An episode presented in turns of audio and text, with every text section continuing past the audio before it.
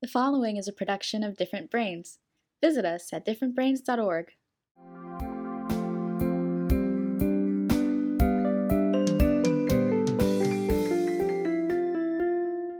Hi, I'm Dr. Hackie Reitman. Welcome to another episode of Exploring Different Brains.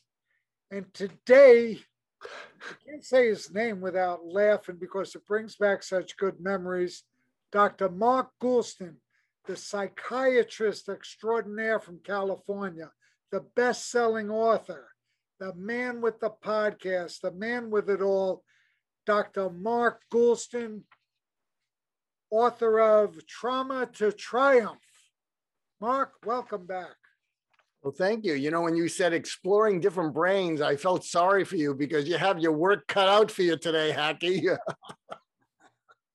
but it's always fun. It's great to see you. And I really admire everything you do. And, you know, each time I uh, interview you or we catch up on the phone after that long hiatus of uh, oh, 40, 50 years, um, you're at a new level.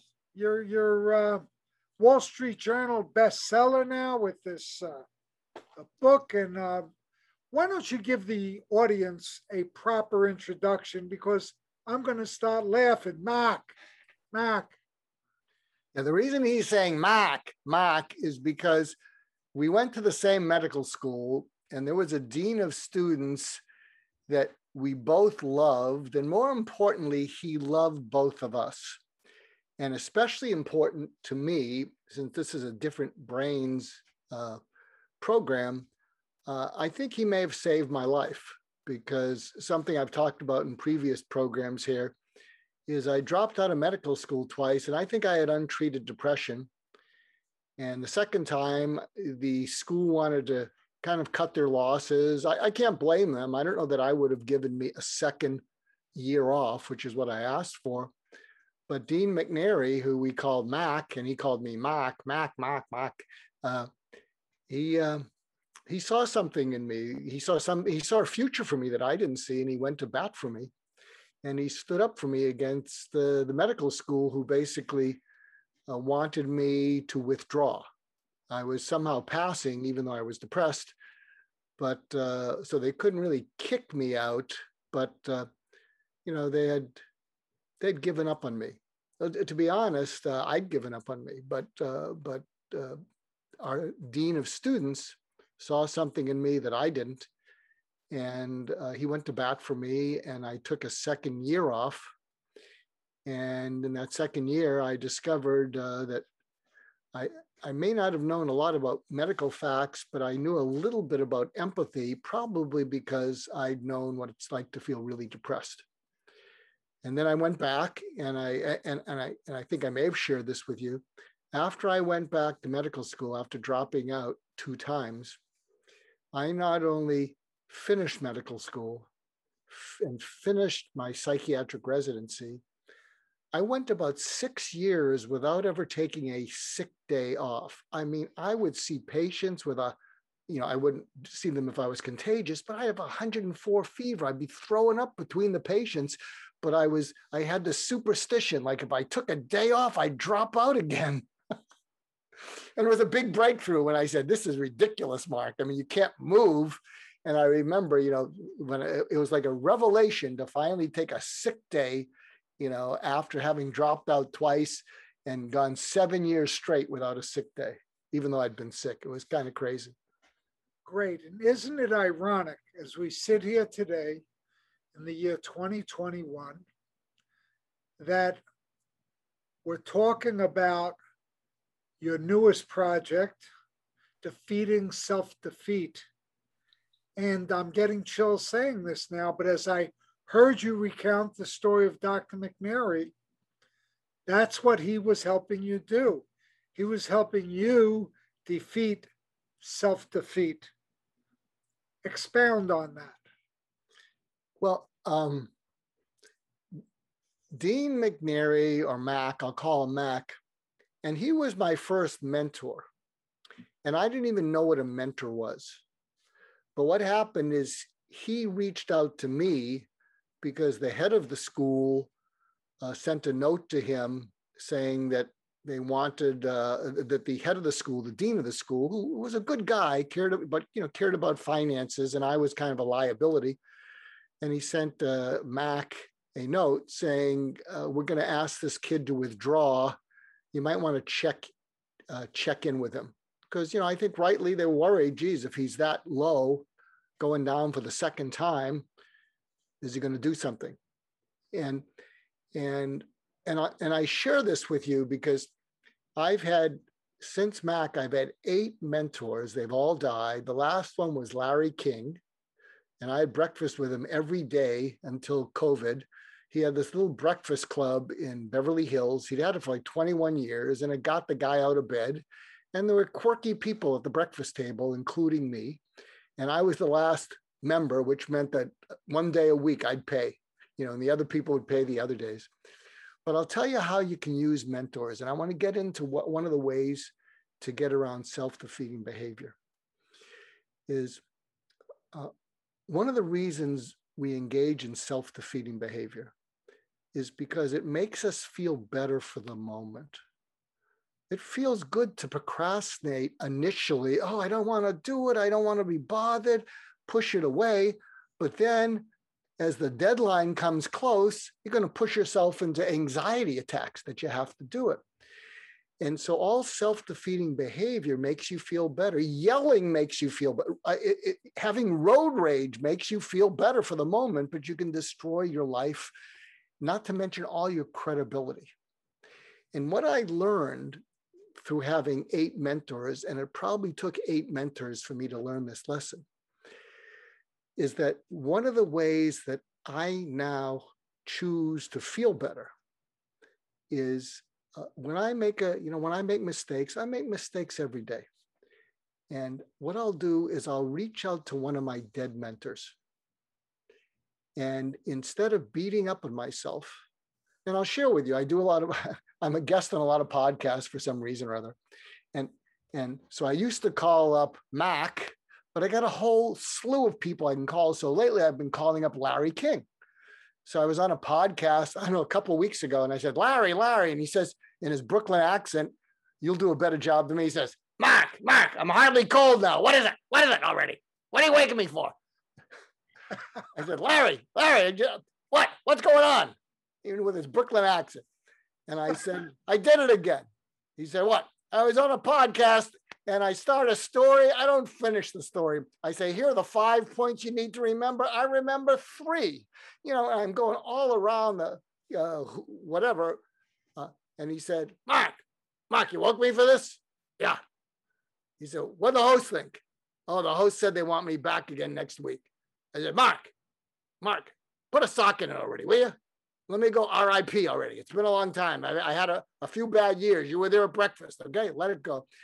And and what's interesting now is whenever I make a mistake, I want to beat up on myself, I can select from eight mentors and I really made it concise so I can wake any of them up and they don't have the same voice as Larry, but they all say, Mark, Mark, put a sock in it. And they say it with such love. But I can't believe I just did this again. Mark, Mark, Mark, Mark. You know, it's not the end of the world. Put a sock in it the key is being able to talk it out. You remember when we were in, in uh, preschool, use your words, and there was a certain uh, rationale to that. Use your words instead of acting out, and and uh, and that seems to seemed uh, to go by the wayside. And uh, actually, I, I, I, I want to share something, sort of a teaser from the the course. So there is a course called Defeating Self Defeat. If you go to Himalaya.com, uh, and Himalayas, uh, I, I keep misspelling it, but it's H I M A L A Y A dot com forward slash defeat. That'll take you to defeating self defeat. And if you put the word defeat, I think all capital letters in the promo code, you can you can uh, listen to the whole course uh, for free. I think for 14 days or something but but I, I want to give sort of a teaser because the the first lesson that we talk about is procrastinating, and I want to share it with you because I, I talk about an example that had to do with being on a radio show years ago. so my take on procrastination and, and all of the stuff is covered in this book that just came out that came out just came out 25 years ago and made it to the Wall Street Journal bestseller list two weeks ago. The uh, the ebook. Go figure. Get out of your own way. Mark Goulston and Philip Goldberg, and it's on. After 25 years of dormancy, it's now on the Wall Street Journal bestseller list. That's great. Yeah, you know, it was well, it was it was the ebook. So, uh, uh, but but here's the thinking behind it. So, uh, procrastination is something that most people procrastinate about something. And what we talked about in it is that uh, that people procrastinate not because they're disorganized or lazy. We spoke that people procrastinate because they're lonely. And people go, what does that have to do with it? Well, you know, when we're young and we have to do things and we can't stand them, we often say to ourselves, when I get older, uh, when I'm an adult, I'm not going to do anything I don't want to do. And so we put it off. And, and what happens, going back to a little neurochemistry, is, is that uh, when we're stressed and we want to avoid it, the stress releases high cortisol, which triggers our amygdala. And so we're all agitated. So we pull away from it and we procrastinate. But my evidence that we can overcome procrastination is organizations like AA. Why do they stop procrastinating, giving up alcohol? Because they have a community. They talk to each other, they have a fellowship. But I talk about this interesting story. This was some years ago, I think many years ago when the book came out. There was this delightful radio host, and I said, What is something you're procrastinating about? I might ask you, Hackie. We might go through this. I might do it with you because we're friends. It'll be, give us a chance to talk to each other. And I said to her, What are you procrastinating about? She said, Everybody says I should write a book you know, I got a lot of stories. I said, how long you been procrastinating? She said, I don't know, a year and a half. I said, well, I'll tell you what we're going to do. Uh, when would be the best time for you to work at your computer?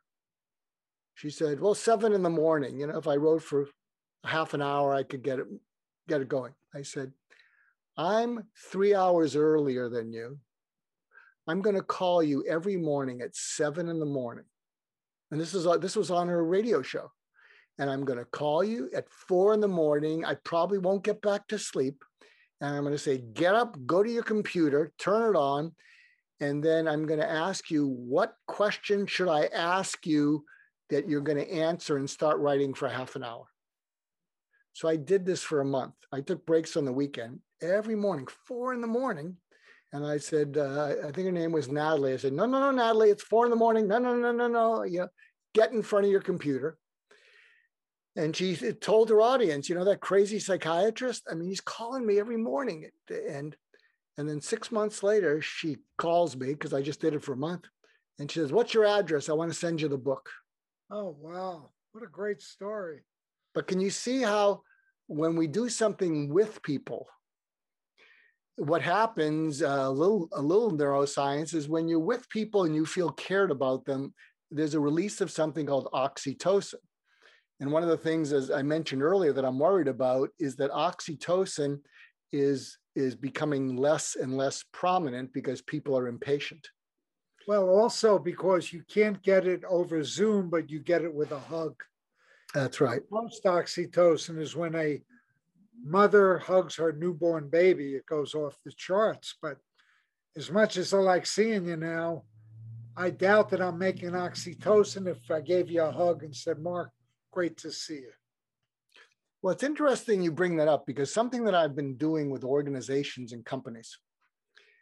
Um, and a, a, friend of mine, I may introduce you to him because he's in Miami. Uh, he's a good friend of mine. He's the CEO of Ink Global, and Ink Global publishes 80% of the in flight magazines American Way, United, all these things.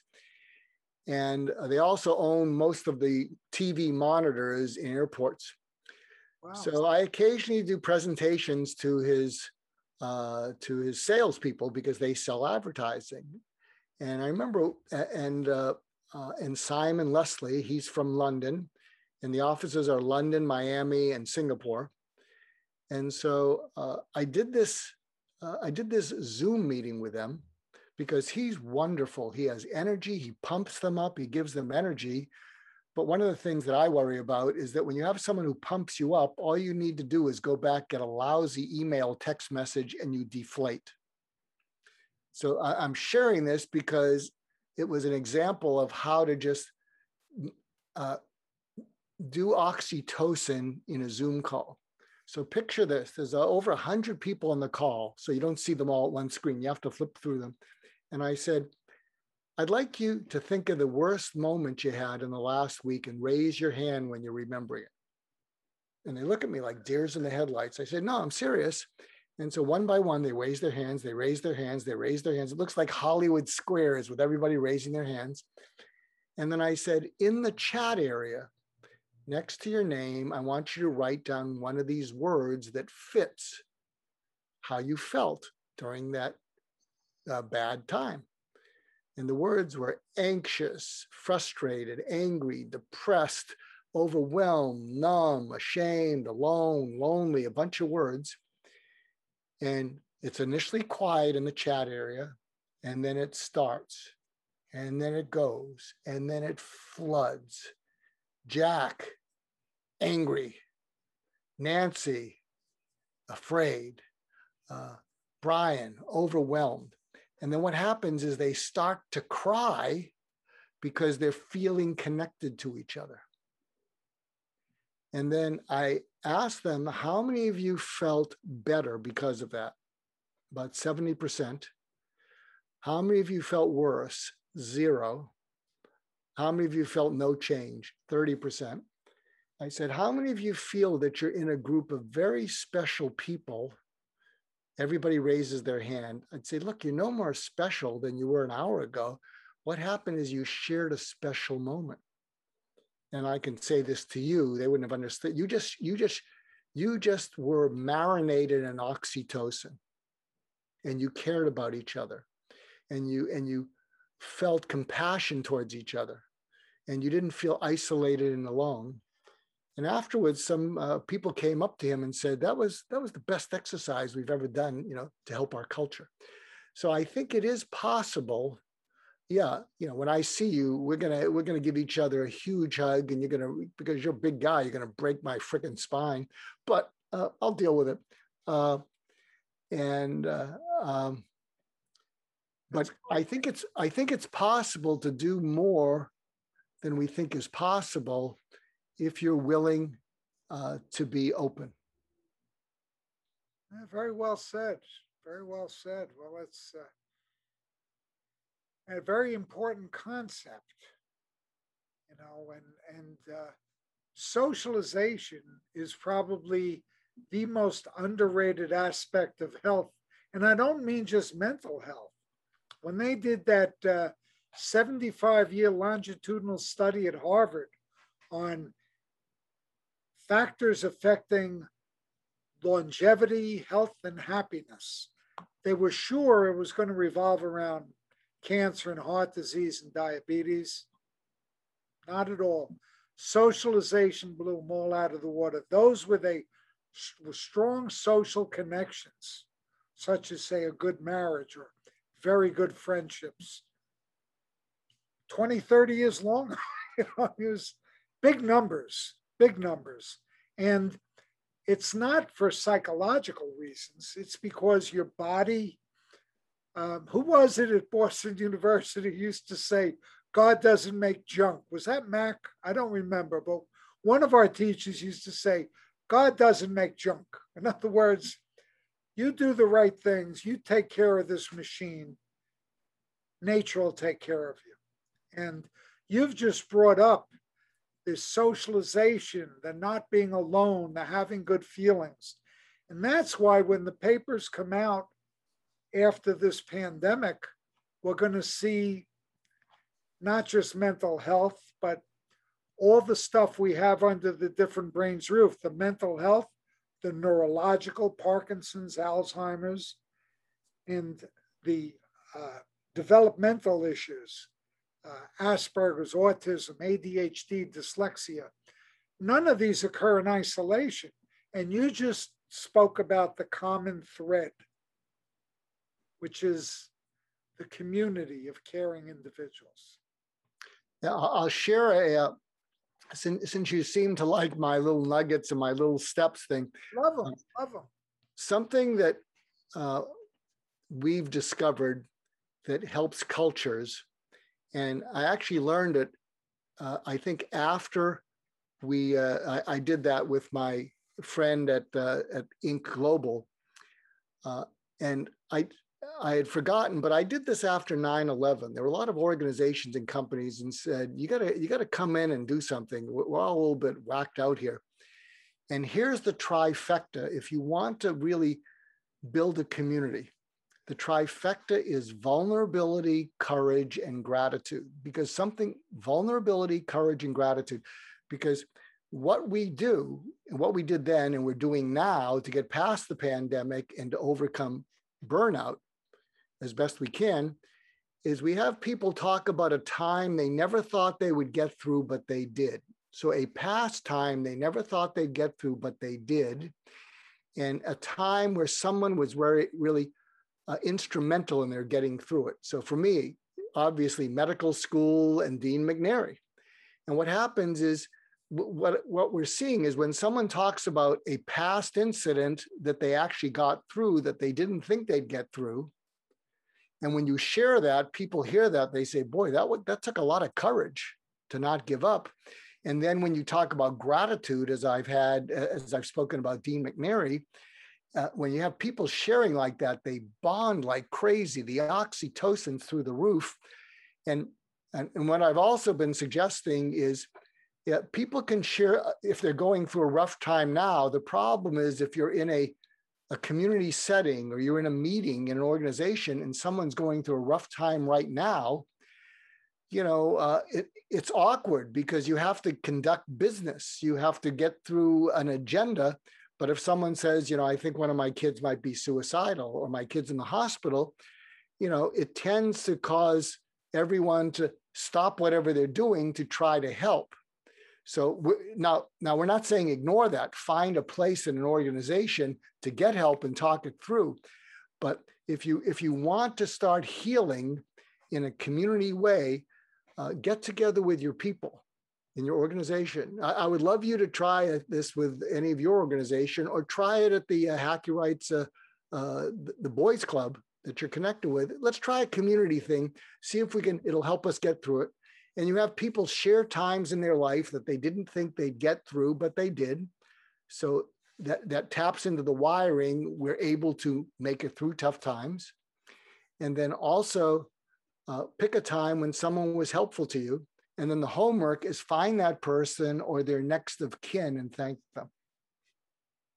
That's great. That's great. We're going to do that. We're going to do that. It's a very worthwhile, for lack of a better term, I'll call it exercise. It's a great yeah. thing to do. Yeah. And if you want to put the icing on the cake, is so if you're listening in and you have an organization or you're related to healthcare and you want to deal with the burnout, uh, and let's say you're doing, you know, and let's say you have a few hours or a two and a half hour thing to work on burnout what you really want to do is go through the sharing part of it and the gratitude part of it at tables, depending. I did it for 150 uh, CEOs in South Bend, Indiana, some years ago uh, after 9/11. And uh, but what what we what we're doing now, imagine this, is when you're feeling grateful towards someone, uh, take out your phone and you're going to on you're going to do a video thank you, and the thank you has three parts, and we call this a power thank you. And the three parts are this is what you did. You acknowledge how they went out of their way to help you and they didn't have to. And the third thing is you tell them what it personally meant to you. So if I was speaking to one of Mac's family, and maybe I'll do this, I'll say, you know, maybe you've gotten calls like this. And I was just on with with Hackie Reitman, and we both love Mac um, you know, your your dad, your granddad went to bat for me. You know, he took on the medical school because he saw that there was something in me that I didn't see. He didn't have to do that. He was a PhD. He took on all these MDs and he stood up to them and say, we're going to give this guy another chance. And I think your dad or your granddad saved my life. Changed everything. And what's great if you can have people send out a video like that. I will tell you, within a half an hour, people will start getting text messages back. We did this once, and people, and, and, and we said, interrupt whatever we're talking about if you get a text message back. And someone raised their hand and say, so and so just texted me, or so and so sent me a video and said, I just watched your video five times and I can't stop crying. So I think there's ways to make connection, Hackie. You know, uh, yeah, I can't wait to see you get that hug, but I think we can be innovative. Well, I stand corrected. I'm open-minded, and I, I think, by the way, that I hope that you're right and that we can all embrace, no pun intended, embrace it because we're not going back to the way things were. It's going to be a hybrid world now. It's going to be a world where a mixture of live encounters and lots of what we're doing right now. And I think it'll be part of humanity's evolution to uh, rewire ourselves, even though, as you point out correctly now, it exists now, even in what we're, we're doing now. Community sharing and empathizing, I guess, is the word as well. Um, tell our audience where they can learn more about you and your multiple projects at this time. Well, one thing I'm going to do, I'm going to try this trick. Did it work? If you look on the screen, you'll see a QR code. Uh, I have a techie who advised me, helped me with this.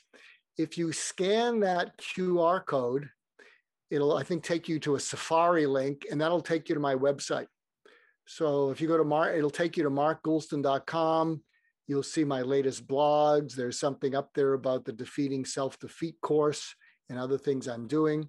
I also have a podcast that Hackie was on my wake up call, and that seems to be exploding. Uh, uh, and I have some interesting people on. I had a fellow named Jordan Peterson on, who people may know of. He's this psychologist from Canada who's very articulate. And uh, and today we posted the CEO of the Philadelphia 76ers. I said, hey, your episode's up. Uh, uh, the Lakers look like they're going to fall apart. So I'm going to root for the 76ers. Good luck today. So you can find my wake up call or use that QR code or go to markgoulston.com or, or go and you can go to Amazon, look up my name. You'll see a bunch of my books. Uh, Mark, Mac. Hack. Is there, is there anything else you'd like to cover we haven't covered today? Um, well, I'll tell you. the- So if you go to the Himalaya course, himalaya.com forward slash defeat, uh, one of the episodes is called Holding On to a Grudge. And when you hold on to a grudge, it's like there's a saying, it's like swallowing poison and wanting the other person to die. And I collect quotes, and uh, and there's one quote that knocked all the other quotes out. If you're someone who holds a grudge and you want to let go of it because it's eating you up, it comes from a Dr. Shawne Duperon in Project Forgive. And she said, Forgiveness is accepting the apology you will never receive. I'll say that again. Forgiveness is accepting the apology you will never receive.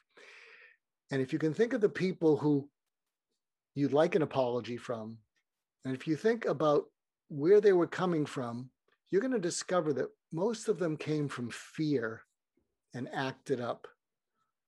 You know, most of them were not evil, bad people. They were frightened people. They acted up. And but if you can, in your mind, accept the apology from them that you'll never receive, and you can do this with people who have died, it'll set you free. That's a good, that was worth the price of admission. That was a good one. Just want to squeeze that in. So that's part of the course. So I hope people will check out the course. Well, Dr. Mark Goulston, We've covered a lot of ground. Clinical assistant professor of medicine and professor of psychiatry at UCLA's Neurophysical Institute. Your new book, Trauma to Triumph. Your program on Himalaya, Defeating Self Defeat, and so many, many other things you got going on. It's been a pleasure to have you yet again here at Exploring Different Brains. We hope you'll come back soon. Keep up all the great work with your books, your webinars, your training courses, everything you have going on. Good luck and thank you so much. Thank you. You're not going to be able to keep me away.